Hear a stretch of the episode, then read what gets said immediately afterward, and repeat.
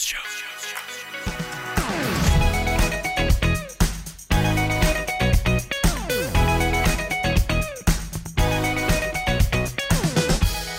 Well, folks, welcome to this week's episode of The Boundless Show. This is Lisa Anderson here with you, and it's always great to be here. Happy November to y'all uh, as we are officially in fall. You know that those of you a couple months ago, I was giving you grief about pumpkin spice lattes and just way rushing the season, and I'm not okay with that. Now we can sit in it. I am okay with November being fall. So, a little bit of what is coming up on the show so that you know what to expect. Later on for our inbox, we have one of our single listeners who's wondering how do you balance being available to your family, especially when they need you or they have needs that you can meet.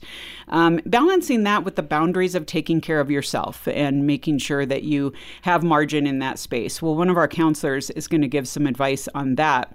And then for our culture segment, our friend Dr. Mike Bechtle is back. This time he is here to share about how introverts can be successful at work. What can introverts be successful? I don't know. I'm an extrovert. So you're going to have to learn from him. And you will want to listen in because even if you're an extrovert, you can learn how to better love and support your introvert friends and, quite frankly, relate to them. Okay, here we are for our roundtable. And heads up, this is going to be a two parter. And we have got a great group of folks in here. In fact, we had seeded this on social media, and some of you have already anticipated this program this week and next week, we're going to have a conversation around holding to your convictions even when it's difficult, and especially in the workplace, in different fields where Christian convictions and the Christian faith is being challenged at a number of different levels. And so we have representatives from some of those sectors here to kind of share their own experience and give us some wisdom about how to walk this out and remain faithful to Jesus and remain encouraged, have courage in this space. And hopefully we can all do that together. And so I want to welcome my friends here. Um, we have got Dr. Christine Ryan. She is a good friend of mine. Some of you have heard her on the show before. So, Christine, welcome. Thank you. And actually, I just called you Christine Ryan. She's now Christine Snyder.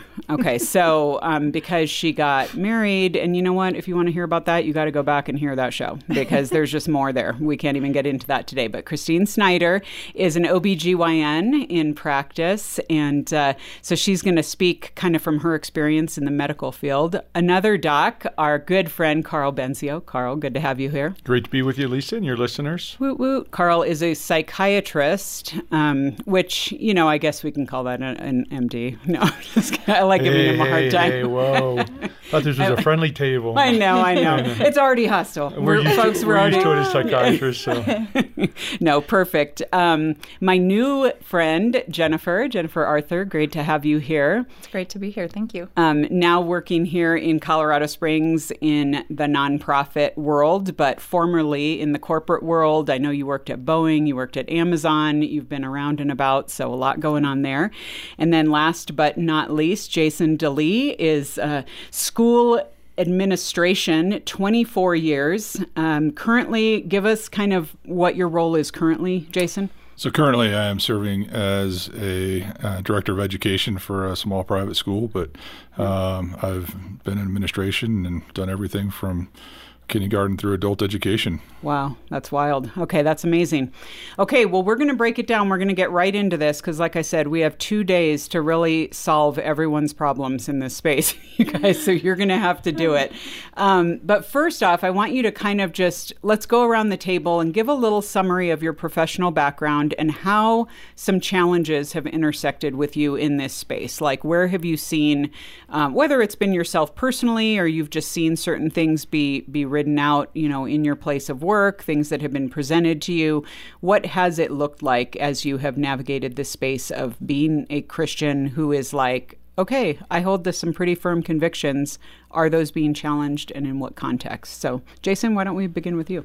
Well, if you watch uh, anything happening in uh, the news lately, uh, there is a, a plethora of topics that are controversial and often go against biblical practices and principles that are happening in the world of, of education.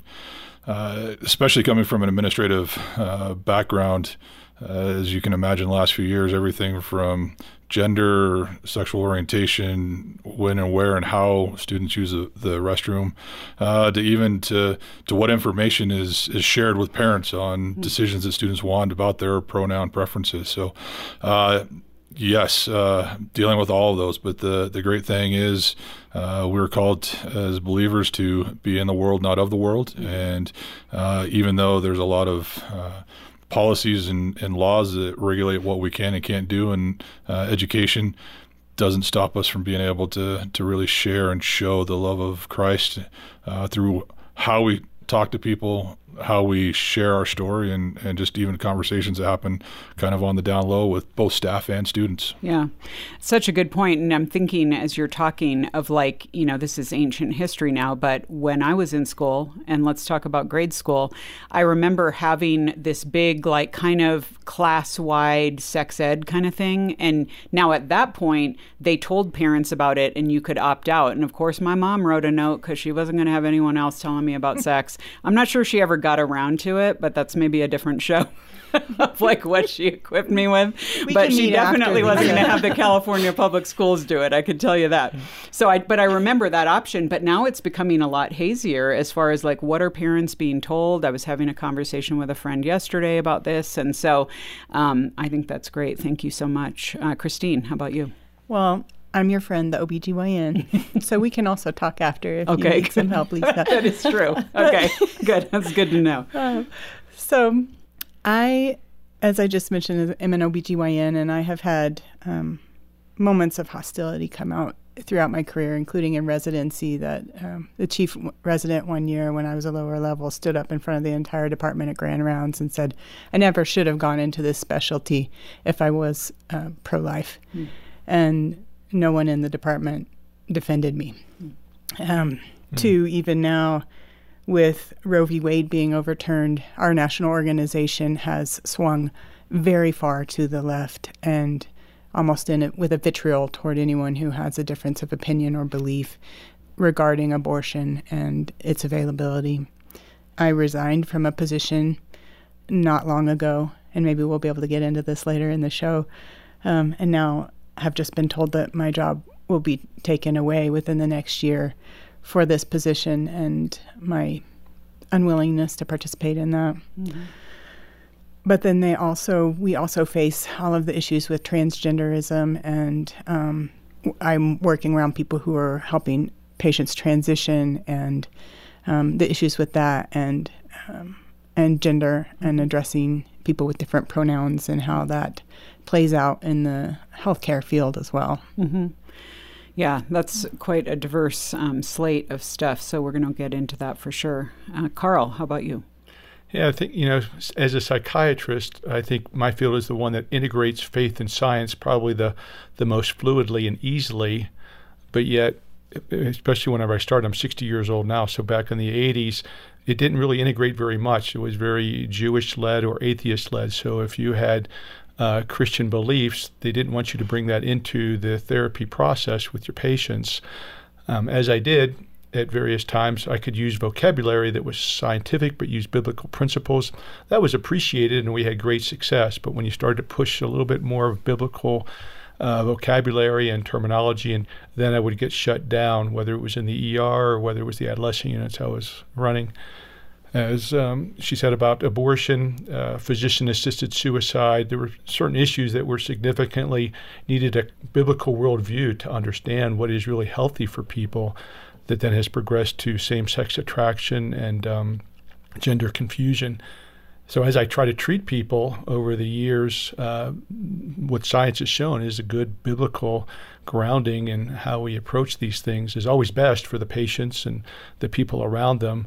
Um, but at once it was sort of a, a conflict of um, ideologies of well, what works best for the patient. It to now is becoming illegal in some states for you to practice with a biblical worldview. So I get calls from maybe once or twice a week from either medical students, psychology majors, people that are in residency or just graduated residency, and wondering, am I going to be able to practice as a psychiatrist in the behavioral health field? And be able to integrate my faith into my everyday practice, or am I going to be shut down and have to squelch or be silent about my faith? And I think a whole concept of moral injury is really coming into our space uh, because of the oppression that's happening with our right of conscience. Kelly Shackelford at uh, Liberty First says that we actually have more religious rights now than we've ever had in our lifetime, but we just don't understand how to express them or how to consistently apply them. Okay, interesting. Jennifer, how about you? Many years in the corporate world and uh, in leadership as well. So, yes. Well, um, compared to some of these, I feel like mine hasn't been as impactful. But you know, I had um, I had a scenario where I was um, with a team traveling for negotiations um, for a contract. We were international and was kind of put in a uncomfortable, awkward position with um, a leader who, you know, it would be a he said, she said type thing, but definitely made me, with my boundaries and my convictions, feel kind of uncomfortable. Um, in the early days at Amazon, I dealt with freedom of speech and what that meant relative to things around, you know, how to build a bomb, how do you get a child to come in on child pornography?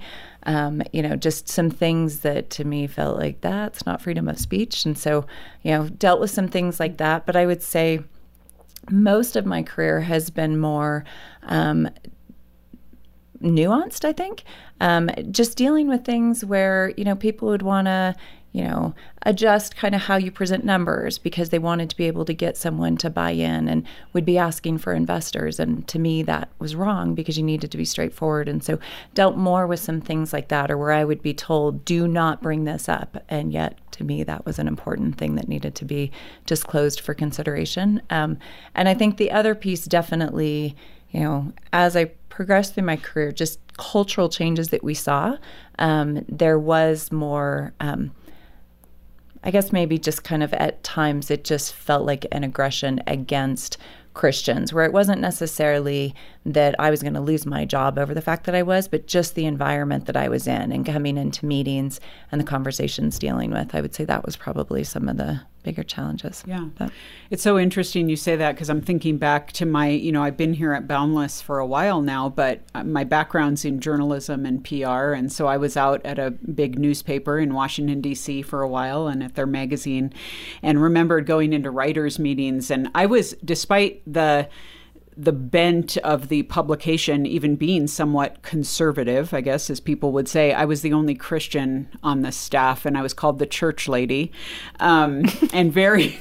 I mean, are you sure it wasn't the way you dressed? It was. It could have been. I mean, who knows? It was, you know, two th- early two thousands, and that was just a, a free for all. But anyway, I remember even editors. I mean, cu- people were getting cussed out on the spot. People were getting fired on the spot. You would get challenged. Like I, I remember one time a a short lived fellow Christian staffer came in and pitched a story, and the editor said. Um, oh yeah, you know, that would be a great story for African Weekly, and just basically like shot her down. She it was basically a um, supporting refugees that were coming out of Africa and whatever, and just di- very derisive in terms mm-hmm. of like caring for people in other cultures who were oppressed and whatnot. And so um, she and I actually did try to approach him. I mean, we're just young, you know, starting out and stuff, and so it is weird. Some of it's more covert, some of it's overt and stuff. So I would like to know you started uh, all of you started touching on this this idea of what has changed like have you noticed a shift in conversations around certain things because i mean it seems like you know i graduated from college started in the workforce you know and have been around a while and it's kind of like what we say on other levels of like everyone kind of used to you could frame things about god in generalities and everyone was kind of like yeah you know god you could use the same language if you were in america most people understood that like christian whatever people think that means you know i often say here on the show people who are from Texas. Well, of course, I'm a Christian, I'm Texan, you know, or whatever. You could at least have a common language of what general thoughts and beliefs were. And now I feel like that is off the table. So, what have you seen change in your profession as far as even the the language you can use, the the references you can make, uh, that really might, for some people, quite frankly, be triggering in a sense. Um, how have you seen that change in this space? Well, I think that our society now is just really sensitive on so many levels that we, our resiliency to handle any negativity or um, you know the old saying sticks and stones will break my bones but names will never hurt me. It seems like words hurt everybody so much so we have to be very careful and parse every word that we say uh, because of this sensitivity.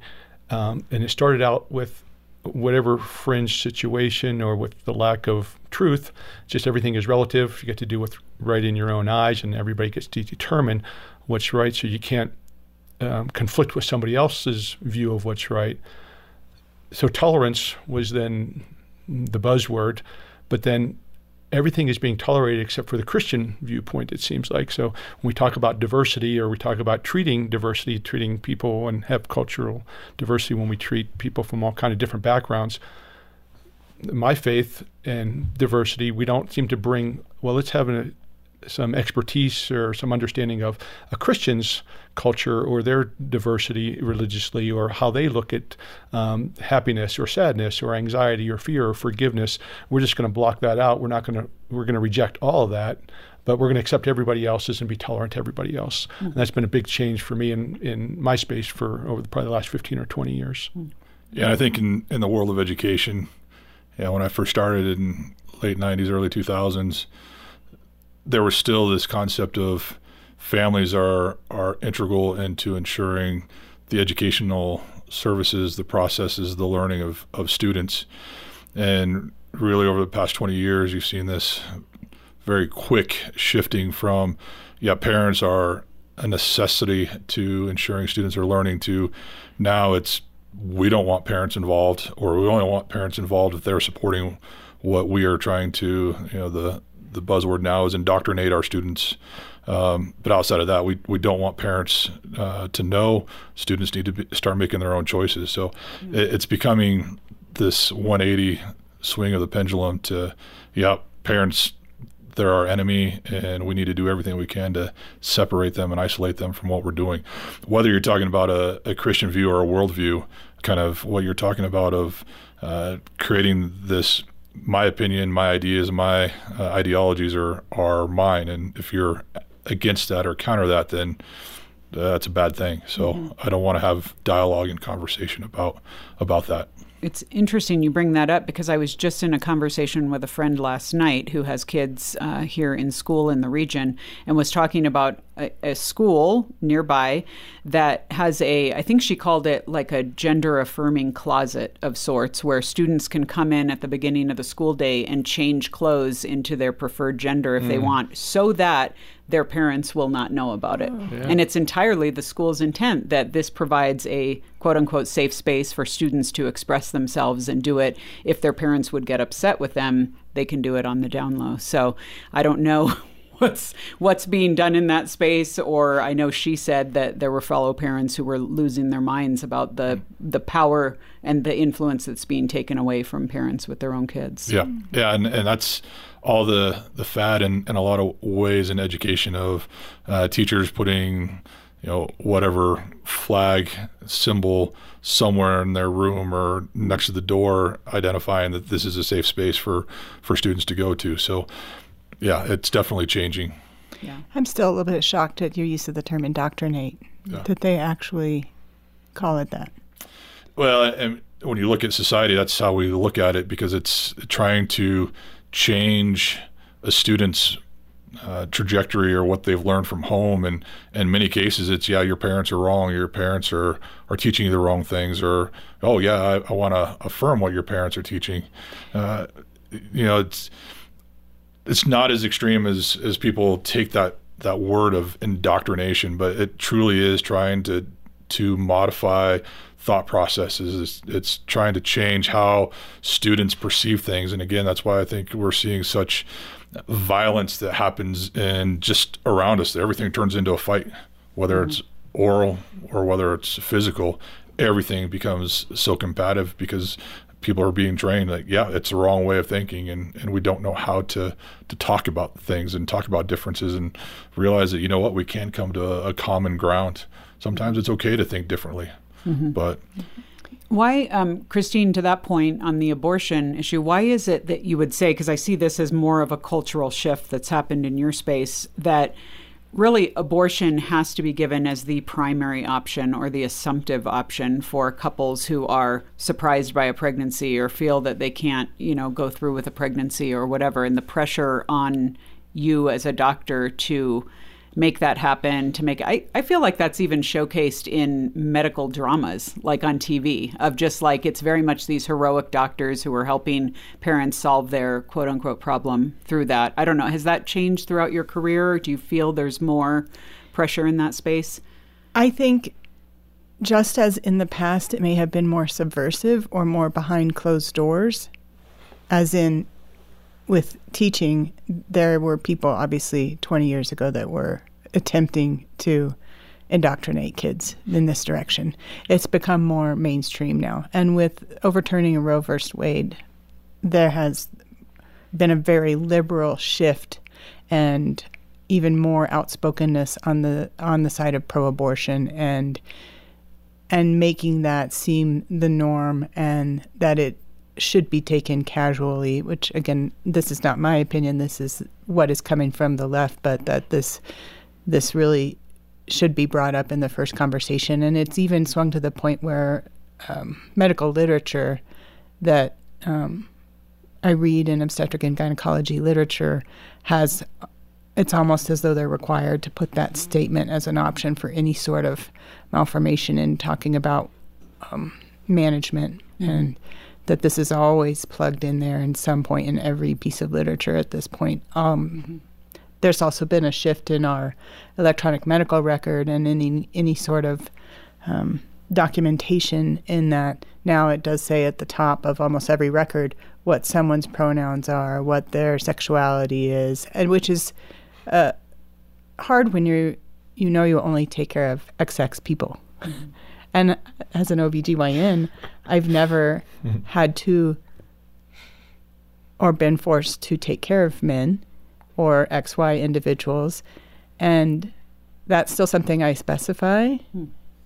because, again, in my clinic, they do take care of transgender people. And so I have specified that I only care for XX individuals and that I don't have that other specialization. Mm-hmm. And at this point, that's still acceptable to not have that other specialization mm-hmm. for lack of a better description mm-hmm. that that's an acceptable thing but there's more coming down the pike mm-hmm. and i imagine this will be something that will become a hot topic or will be something that we're struggling against 10 years from now too yeah, yeah. Um, Jennifer, I was going to ask you because just talking about the how have things shifted, it seems to me too an observation in the corporate world is you know if we go back to like our grandparents who just worked jobs and you showed up and you worked you know your nine to five and your work life was separate from your personal life. Now there's much more of a blend, and now you bring your whole person into the workplace and even you know very iconic decisions around like google and apple and stuff that are having like full on like you know pet daycare at work and you're you're just you know you're just living your best life you know as part of the job which probably assumptively is going to be 50 to 60 to more hours mm-hmm. per week or whatever yeah. are are there shifts that you've seen in that as far as people just feeling like they're going to share more of their personal proclivities or opinions or whatever on the job in that space absolutely well in some ways i think um, it was interesting transitioning from boeing you know, older corporate, you know, people talked about their family, but it was much more almost like yeah that traditional we're gonna barbecue this exactly. saturday yeah mm-hmm. um, but then going to amazon where you know i started there in 1999 and it was a lot of young people i mean even at the time i think jeff bezos was in his 30s right mm-hmm. and so it was it almost brought that in much faster i think than maybe you'd see in other kind of corporations because we had dogs from the get-go. Um, and but i remember i think a month after i started they made the announcement of how now amazon's insurance supports partners. And so you know and there were you know several people who um, gay and they um, actually one of them had come from disney and he was like oh i'm so excited because we had this at disney and i've been really rallying for it at amazon so that was kind of an introduction where it was like okay why are we getting into like these details even from corporate decisions um, but definitely more and more i think one other piece i saw um, we actually jokingly called him the mayor of Amazon. But again, being a younger company, um, you know, they would throw parties. And I guess this was an area where I drew the line. Like I would go, I'd hang out with everyone, but then I knew there was like the witching hour and I was out every single time. And then you'd come in on Monday and hear of way more details than I would ever want to know about people and who hooked up with wh- who and who did this thing or that thing. And it just, to me, that felt like such a shock that like these are people you have to come and work with and you're like kind of letting this side in and you're opening it up. And so i feel like i saw it a little bit earlier but definitely as time went on much more detail you know where people share very intimate details um, about their life about their choices and things that just to me feels like it's a compromise on a boundary. And I've just always kept like yeah I'll tell you about my kids. I'll I'll do the Boeing thing but it did feel like it moved a little bit faster mm-hmm. probably at Amazon because we were so young when I started there. Yeah, no, great point. All right. Well, we are going to take a pause. You guys, we are out of time for this week, but I want to let folks know, as I said at the beginning, that we're going to continue this conversation next week. So you have to pop back and get the rest of this. We're going to get into just straight up like expressing your faith in the workplace. Like, is that even possible? We're going to talk about like when it takes courage to actually say something or even to walk away if you have to, uh, especially when you are in a position of leadership. How do you represent leadership well? Um, I'm side eyeing Jason over here, like, mm, you better have something to say about that. anyway, um, we're going to get into all of that next week. And so, if, if, or I should say, if y'all are willing to join us next week, are you willing to come back for that? Bring it on. Hey, all right. Thanks so much. Cold day in a London cab, her phone rings. But I can tell the news is bad before the first tear falls. No one wants the sorrow a call like this brings. Sorrow doesn't get the last word after all.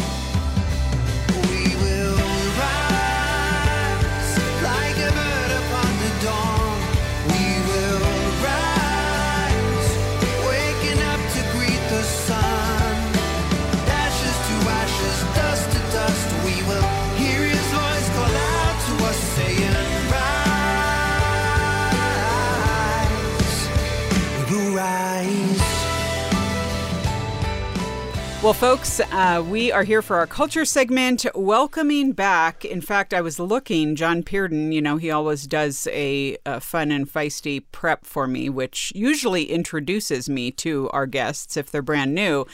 But this time around, um, our guest, Mike Bechtle, has been on our show about, I don't know, it's about 75 times, I feel like. Oh, no, wait a minute. No, it's like uh, one, two, three, four, seven times. Look at you. You're practically, you might be starting to set a record here for culture guests. We don't just let anyone back, Mike. I just want you to know that. I So appreciate that. That is, it's very exciting to have you here. And uh, you often come out here, which is also exciting for us because then we get to be in studio, we get to lay eyes on you. And for those of you who've heard Mike in the past, he's also an actual Boundless Show listener. So we do appreciate that. So we always get to kind of review shows with him and talk about stuff when he's in town. So um, definitely a warm welcome to Thanks. you, Mike.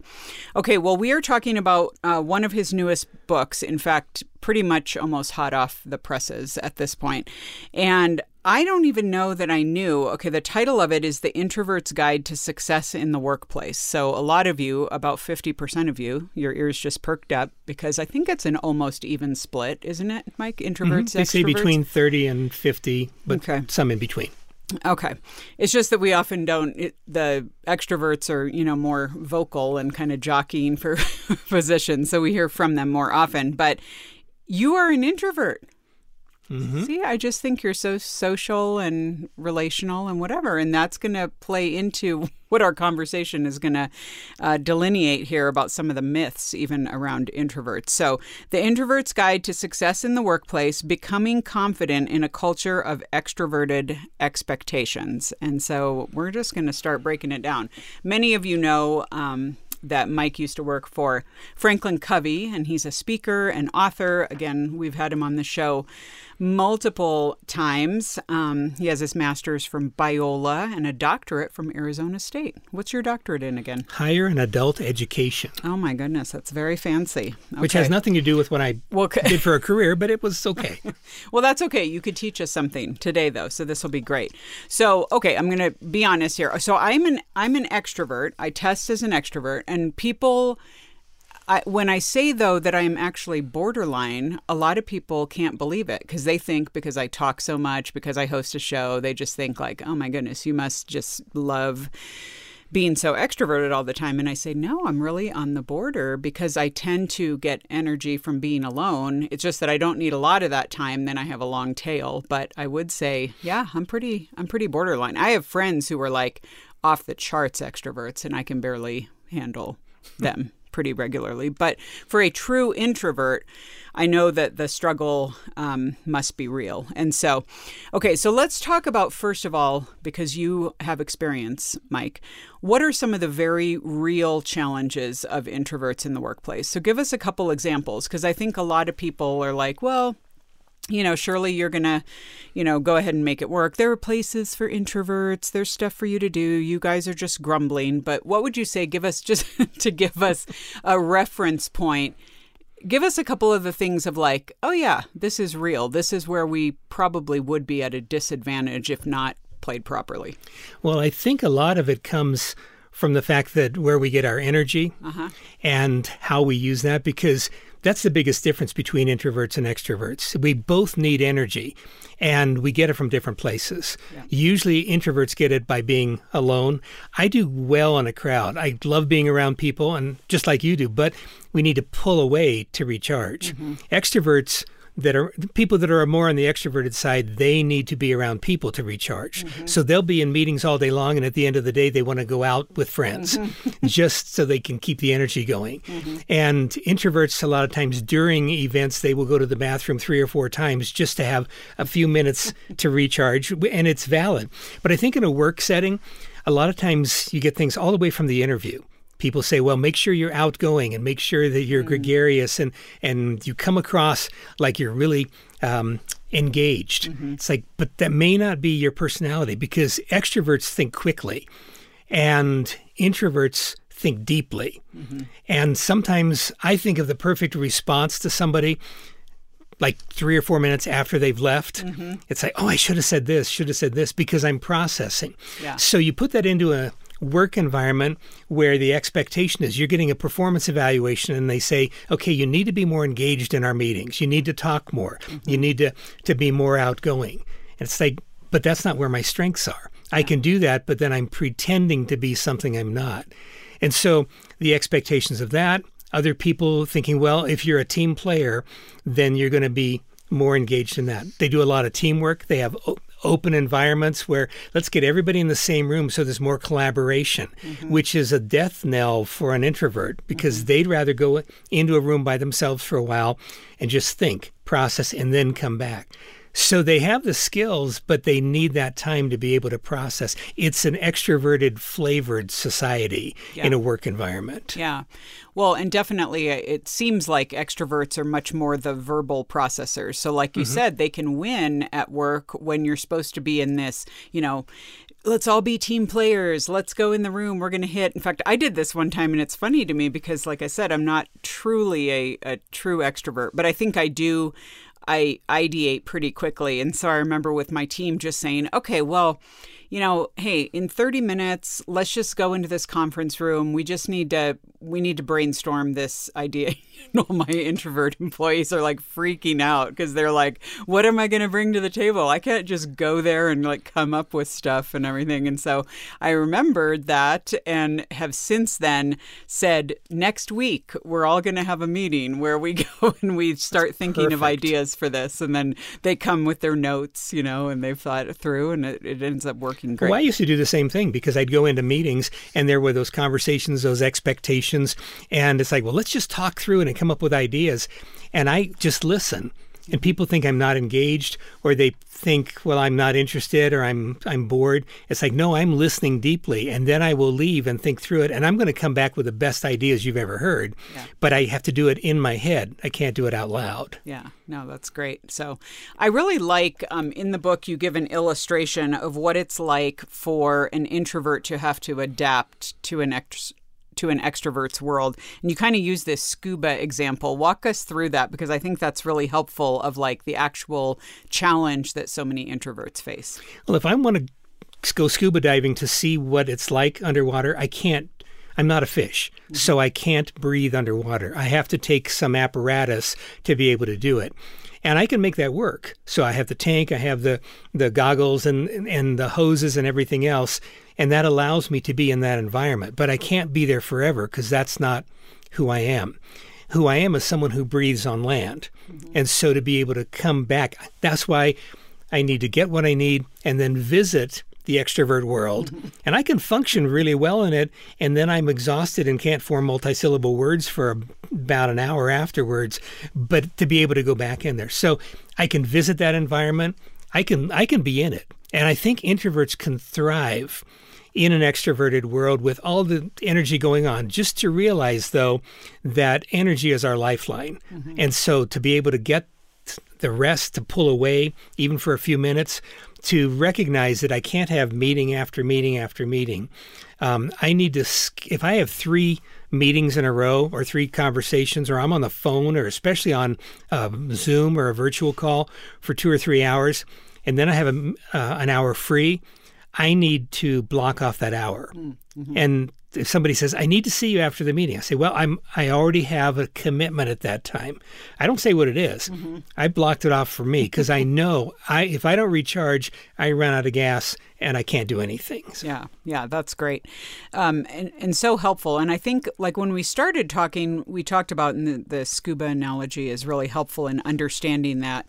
We started out by talking about how you know there are real challenges in the workplace because so many you know you'll see a lot of CEOs tend can tend to be extroverts and they've made it to the top very much usually because of talking their way to the top or I don't know arm wrestling or something like that. Um, but there are a number of even on any level within a workplace, whether it's corporate or whatever, disadvantages or, or perceptions that people have about introverts that I think are really helpful to delineate here. And one of the ones you talk about in the book is that just straight up that introverts don't like people. And I think that's probably levied by extroverts, you know, of like, well, you know, the problem is you're just kind of like unfriendly, or we need to meet with the client, so don't be unfriendly. And that, but talk about why that is a misperception and really what introverts can do to win in that space, harnessing the power of their own personality. one of the best ways that they can um, function well in that setting is to recognize that it is an extrovert environment. I need to, to build those skills. I need to learn. I can't just be myself and be quiet.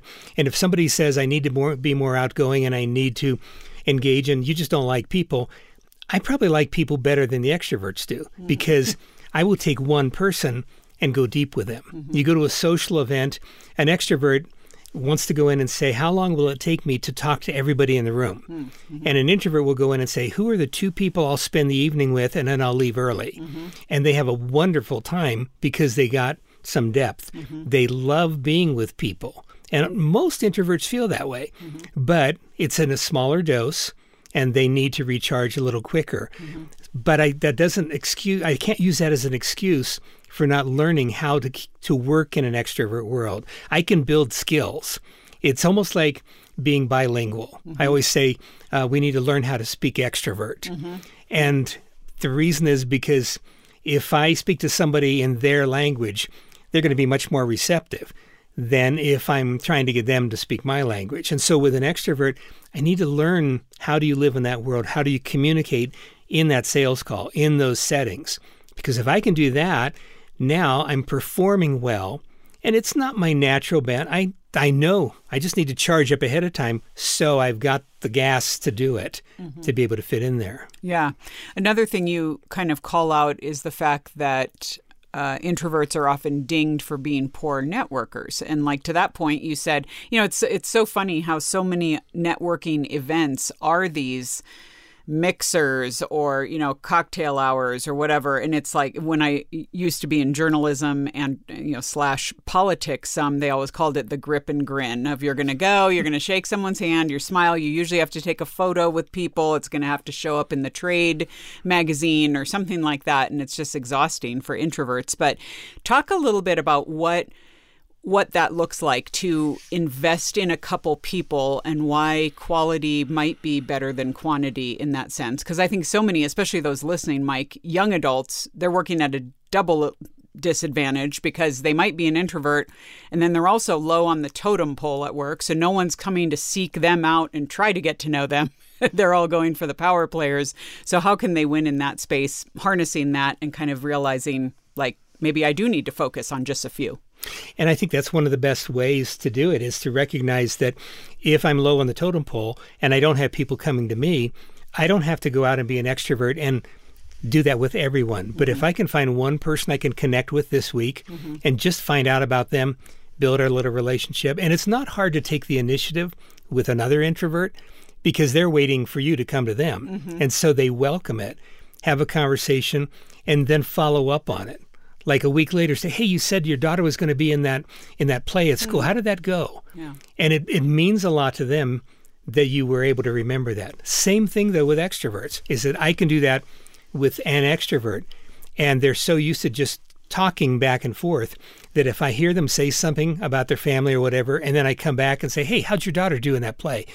It it's unusual for them. They don't hear it as much mm-hmm. because it's usually whatever's current. So I can build those kind of small relationships, they're real relationships. Mm-hmm. And not that the extrovert ones, ones aren't, but networking has such a bad connotation for introverts because you're trading business cards that you're never going to do anything with. Like mm-hmm. you said, mm-hmm. the smiling, the grip and grin. Yeah. And to be able to just go into those kind of settings, not saying, I don't have to meet everybody. If I can meet one person and we can just connect, I have networked mm-hmm. at a level that works for me. So. Mm-hmm. Yeah. Yeah. So we're talking about misconceptions about introverts in the workplace. And we talked about they don't like people, they're bad at networking. Uh, one other, and you actually have a few others. So we're going to have to make sure, y'all, that you know the book is available The Introvert's Guide to Success in the Workplace. But let's talk, Mike, about introverts just don't make good leaders. So, because if you're not out, you know, working the crowd or doing whatever, or telling people all your ideas or shuffling your way to the top, what does it look like again to be an introvert and truly lead, especially working your way up, you know, into what many of our young adults would like to see as a successful place within their industry? Well, you kind of alluded to it earlier that about 97% of of top leaders, CEOs, uh, C-suite people tend to be extroverted, but there's that assumption that okay, well they got there because they were extroverted. But really, what a leader does, it's different than a manager. A manager comes up with a plan, tells people what to do, and gets them to do it, and tries to motivate them and everything else. But a leader um, is leading someone, which means they're going first and they're getting people to volunteer to follow them. Mm-hmm. And so, an introvert, it's almost a specialty for them to be able to build trust with people and to build the kind of relationships where people want to do things, not because you told them how to do it, but because they're so motivated by you and what you're doing, they want to be on the same team. They want to work their way up. So, do that at the lowest level. And if the way I operate is building those small relationships, building trust, but I just that's just the, the way I do it, period. It's not as a, a plan that I've come up with. It's just when that becomes my pattern, my default setting, then you're doing it, you're leading a few people because you're helping them get better. Mm-hmm. And I think that's what a, a, good leader does is people are better because they've been with them. So I would say I have seen introverts being some of the strongest leaders I know even to the CEO level, because they're uh, coming from a point of, I care so deeply about the people, but they also have the skills and the mindset to be able to run an organization. Hmm. One of the things that I think is so helpful about what you put in the book is the things that we actually can grow in. So, very, you know, we can't change our personality, we can't change our makeup and how this plays out, but there are definite areas that we can grow in. And one of them you talk about is emotional intelligence. And that's something so many people, whether in the business world or elsewhere, are talking about, mostly because we feel like everyone else doesn't have it. and we've been in environments where we're like, that was really bad, or that crashed and burned, or why is my boss XYZ, whatever. Um, hey team like don't think that about me okay? Um, anyway they're they're out there looking at me. But um, let's let's talk about what how emotional intelligence kind of or the lack of it shows up in a working team and what it looks like to actually put some legs on it and go after growth in that area in a way that someone can um, really see results. In a business setting where i see it happen a lot. The lack of emotional intelligence is in Zoom calls mm-hmm. and sometimes in team meetings where someone will make a comment and somebody else responds and says, That was really good. And maybe in the chat, they'll make a comment, Great comment. And I know the people, and I thought that person doesn't even like this person. Mm-hmm. It's like we've gotten into something where you have to affirm other people in that environment, and it, it almost doesn't seem real. Mm-hmm. It's like it feels more like flattery than actually trying to build somebody up. And as an introvert, to be able to be in those kinds of settings, to sense there are people here that they're playing this game of positioning themselves. And I want to be seen as the one that encourages people mm-hmm. and things like that, whether it's genuine or not. An introvert, it's going to be genuine. Mm-hmm. And that gives them a chance to just care about other people. Emotional intelligence means that I can I'm paying enough attention to you and I really care about you enough that I want to know what you're thinking. Mm-hmm. Um, I won't just ask you a question. I'll ask you a second question to follow it up because I'm interested. I'm curious. Mm-hmm. And then I'll follow up on it later, like we mentioned earlier. It's like, it's just empathy. Mm-hmm. It's caring about somebody and looking through, being able to look through somebody else's lenses and being intentional about it mm-hmm. instead of just putting my position out, somebody else puts theirs out that's what makes the difference. And introverts can do that really well naturally. Yeah. And I think so much, you know, with the extroverts taking energy from other people, kind of and feeding on that, I think introverts do have the chance to become that trusted confidant or the person that's your go to person or the person that's like, okay, of everyone in this meeting, there are probably two people who actually remember what was decided. So let's go to the, meeting. it kind of like sets you up as like, the person, the source, kind of of a fair amount of information, which well, I think would be well. Good. And also in those kind of meetings, um, you feel like, well, I, I, they tell me I need to talk more. Mm-hmm. Well, I've learned that if I can get an agenda for a meeting ahead of time, then I can look through and see, and nobody reads the agenda. Oh, yeah. Mm-hmm. But if I go through it and say, okay, I know a little bit about this, here's one comment I could make. Mm-hmm. And then I try and make that comment as early as possible when the discussion starts. Yeah. So I'm done. Yeah. and also, people remember the first thing that was said. Mm-hmm. Then people recognize he contributes something in every meeting. Mm-hmm. Or at the lack of that, I can always ask a question. Mm-hmm. For an introvert, that's their best tool to be visible in meetings mm. is just take, take one meaningful question. Say, well, we talked about this. How do you think the client's going to react if we do that? Mm-hmm. And so it gets people thinking, it gets them talking, and you're the one that was the catalyst. And so you get a reputation for being the person who asks really good questions mm-hmm. in the meetings. And all it takes is one question or one comment, and it's real. Yeah, that's good.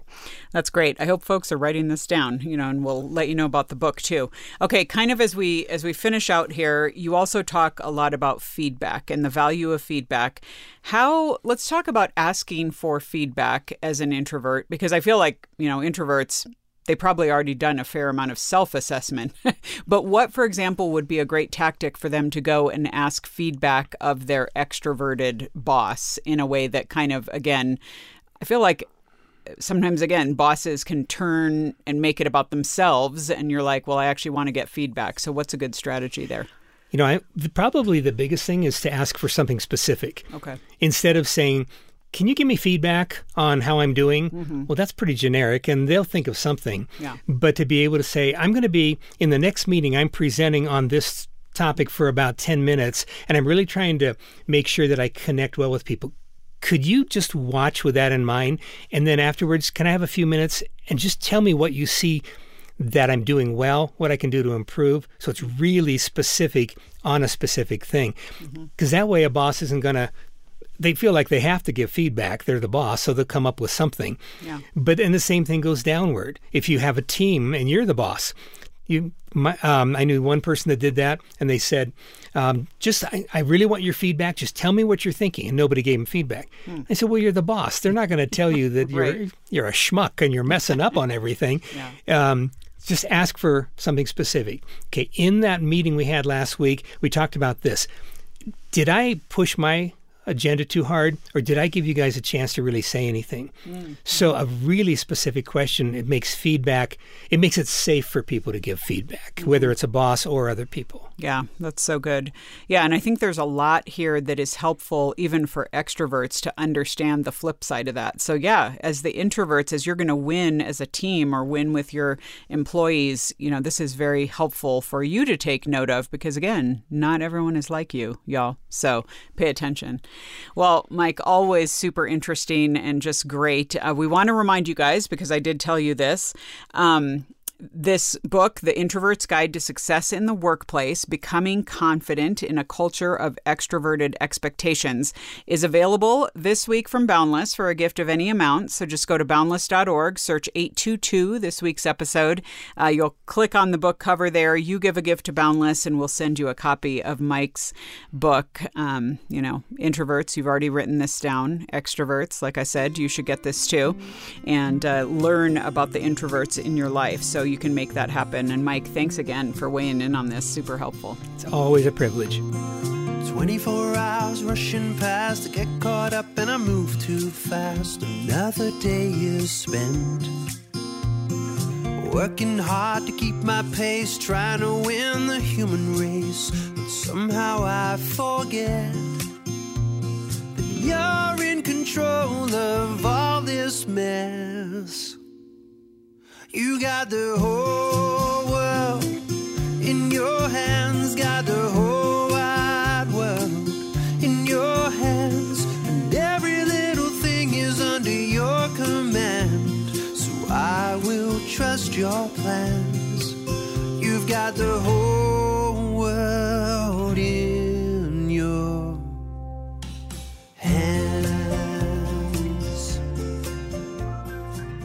Well, folks, as we finish out the show, we are opening up our inbox and we have got the fantastic Linda Miller with us. Hey, Linda. Hey, Lisa. Good to have you. She is one of our counselors here at Boundless and Focus on the Family. All right, I'm going to jump in and just get into this question right away. Our listener says As a single adult living at home, how do you balance being available to help your family and spending time on your own goals and friendships? I have a hard time knowing when to prioritize my projects or friendships over being around to help my family with house projects or babysitting. Okay. First of all, I want to congratulate the listener for where they are in life. I mean, they've achieved and they are pursuing their goals. They also have said that like family is really important to them. But it sounds like the tension that they're wrestling with is a result of that wanting to honor their family, honor herself, her goals, those relationships outside of the home. And the struggle is indeed trying to hold that all in tension. So there's a couple things I want her to consider, or him. Um, communication is the key. It sounds like it is time to have kind of those difficult conversations the ones that are adult to adult with her folks, acknowledging that things have changed and they are changing in their relationship. I mean, you're always somebody's child, but you're also now a peer. It's adult to adult. And that takes a little time for everybody to adjust to. So I would recommend like setting a time aside to sit down and talk about those expectations um, I think it'd be helpful to look inward and ask yourself some of those tough, tough questions like, why am I doing what I'm doing?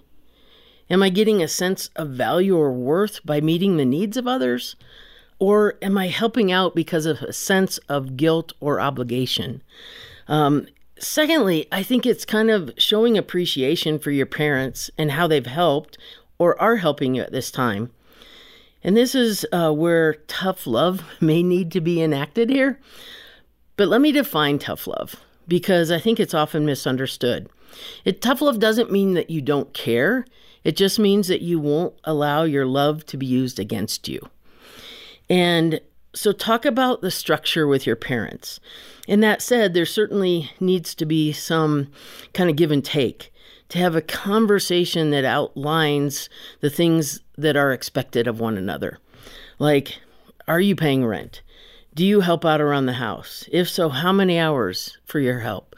Um, have a bi-weekly a weekly a monthly meeting with them so that things can be discussed when can you help is it the same time every week that you meet or maybe the same time you help every week um, create a structure identify those things that in the times that you have availability for um, to find out what their requests are and how you can help help them but don't put pressure on yourself in the moment to make a commitment if they're asking you to, you know, babysit at a certain time or do this house project. Um, give yourself the permission to look at those things that are important to you um, and to take those into, factor those into the equation.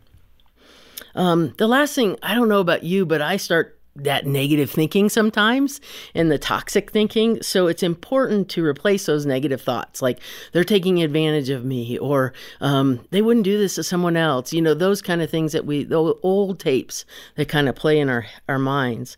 Um, so sometimes we get caught in a trap of lies. And the enemy has a way of doing that to us. I mean, he is out to kill, devour, and destroy. John 10 10, right? But what would God want you to say in this moment? What would He want to say to you in your heart to bring out in you? Are you becoming bitter or are you becoming better in that situation? And how can you turn that around? Um, remember, it's not your responsibility to fix someone else's mistakes or problems or to feel guilty if you can't meet that need. Uh, your heart is good. I can tell you love deeply and that you care for yourself in this process is so important. Don't hesitate to speak to someone. Find a mentor who can walk with you through this, or a counselor can help you process all those things that are going internally because it sounds like you're really at a point of change and moving forward. And that's exciting. Yeah.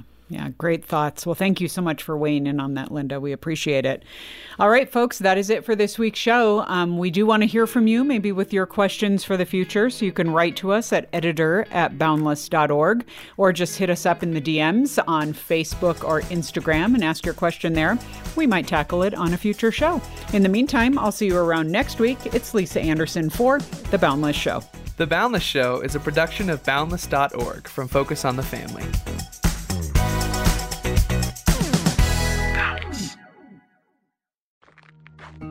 God wants true disciples, ones that think like Him, talk like Him, walk like Him, disciples that bring shalom to the chaos of this world. Pursue that path with the RVL Discipleship Series.